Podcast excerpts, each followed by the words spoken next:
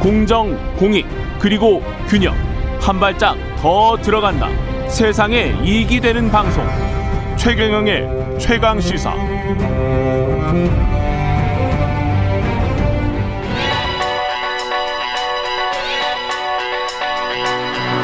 최강 시사. 시네리의 눈. 네, 시네리의 눈 뉴스포터 시네리 에디터 나와 계십니다. 안녕하십니까? 네, 안녕하세요. 예, 오늘은 흥미로운 소식이네요. 네. 정치에 뛰어드는 독재자 자녀들 필리핀과 리비아 이야기 오늘 좀 해보려고 합니다. 리비아, 리비아, 필리핀은 마르코스 생각나고, 그렇죠. 리비아는 가다피 생각나고. 네, 딱 맞았습니다. 아, 그 사람들의 자녀들이 이제 컸어요? 네, 커서 아. 대선에 출마합니다. 아, 그래요? 네, 그래서 아, 그 대통령. 생각해 보니까 예. 나이가 꽤 있겠네요. 네, 맞습니다. 예, 자녀들이. 네, 예. 그래서 이둘 나라의 특징이요. 예. 코로나19를 틈타서 어. 이 권위주의자들의 영향력을 굳히고 있다.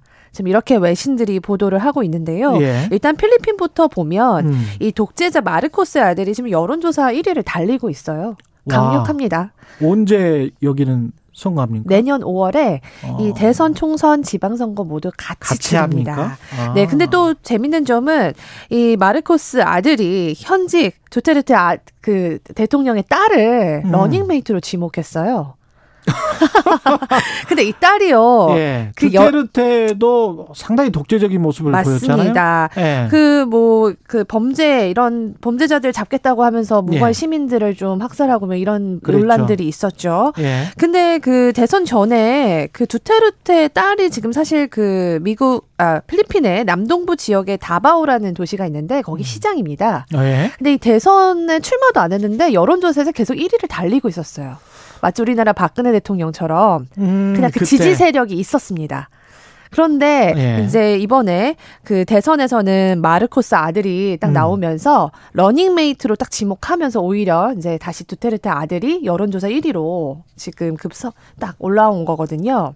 마르코스는 아시는 분은 아시겠지만 네. 모르시는 분을 위해서 좀 설명을 해주세요. 네. 예. 그 마르코스나 이제 이 독재자는 사실 네. 얼마 전에 보면 이제 과거에 탈세 혐의로 유죄 판결을 한번 받았고요. 70년대 이제 필리핀에서 네, 네. 예. 그렇게 좀 계속 논란이 있었던 사람이고요. 독재를 했던 사람입니다. 독재를 했던 사람이죠. 예. 그래서 스트롱맨이라고 음. 불렸던 음. 아주 대표적인 인물이고, 음.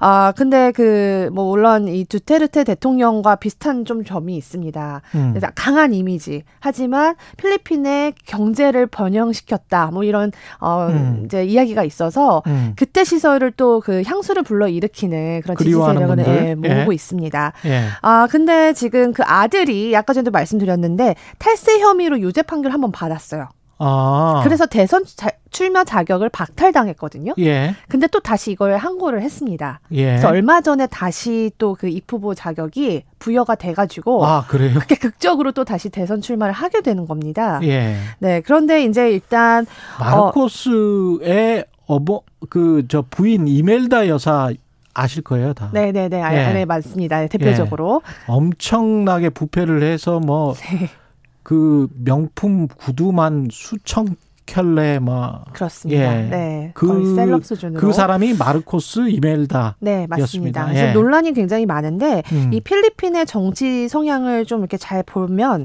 이 필리핀은 워낙 많은 섬으로 이루어진 나라잖아요. 그렇죠. 그렇다 보니까 이 엘리트 가문과 그다음에 그 지역 연합 이 구도가 굉장히 중요합니다. 아. 근데 이 두테르테 가문은 워낙 남부 지역에 강한 지지 기반을 뒀고요. 아, 가문이 네, 예. 마르코스는 또 북부에 강한 지지 기반을 뒀습니다. 되겠네. 네, 그러면. 그러면 이 둘을 딱 합하면 뭐 남북은 예. 거의 다 된다. 그래서 요렇게 돼서 이제 독재자의 시대를 다시 열어가겠다. 이제 이렇게 이야기를 하는 거고요.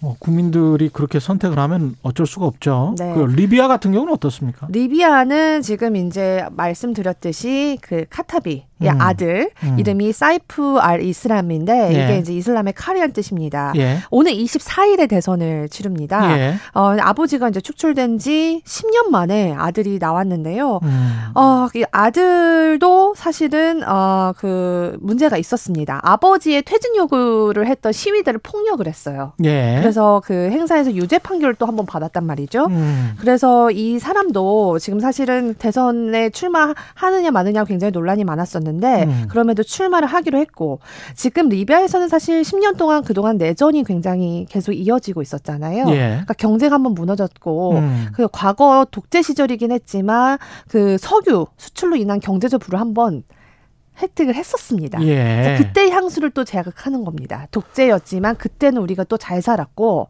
평화로웠다. 근데 그 10년 전에 가다피가 그렇게 네. 사실은 굉장히 나쁜 짓을 많이 했고요. 가다피도. 네. 예. 근데 그 너무 기억이 생생해서 네. 여기는 좀 지지가 그래도 많습니까? 맞습니다. 예. 네. 마- 어, 물론 거기에 대적하는 예. 인권 운동가들이 더 많고 어. 지금 좀 어려울 수도 있다라고 하는데 아, 그럼에도 불구하고 최근에 코로나를 또 그 계기로 음. 경제가 굉장히 좀 어렵거든요. 그래서 그 부분에 있어서 계속 좀 지지 세력이 결집하는 그런 모양새를 갖고 있지만 BBC에서는 아직까지 그 독재에 대한 국민의 그 기억이 생생하기 때문에 음. 어려울 수도 있다. 이렇게 전망을 하고 있더라고요. 그러니까 필리핀이랑은 좀 상황이 다르네요. 좀 다릅니다. 그래서 예. 필리핀은 좀 가능할 것 같고 예. 리비아는 아무래도 국민들이 그 기억이 너무 아직 생생하게 남고 독재에 대한 반감이 있기 때문에 음. 어려울 거다라는 전망인데요.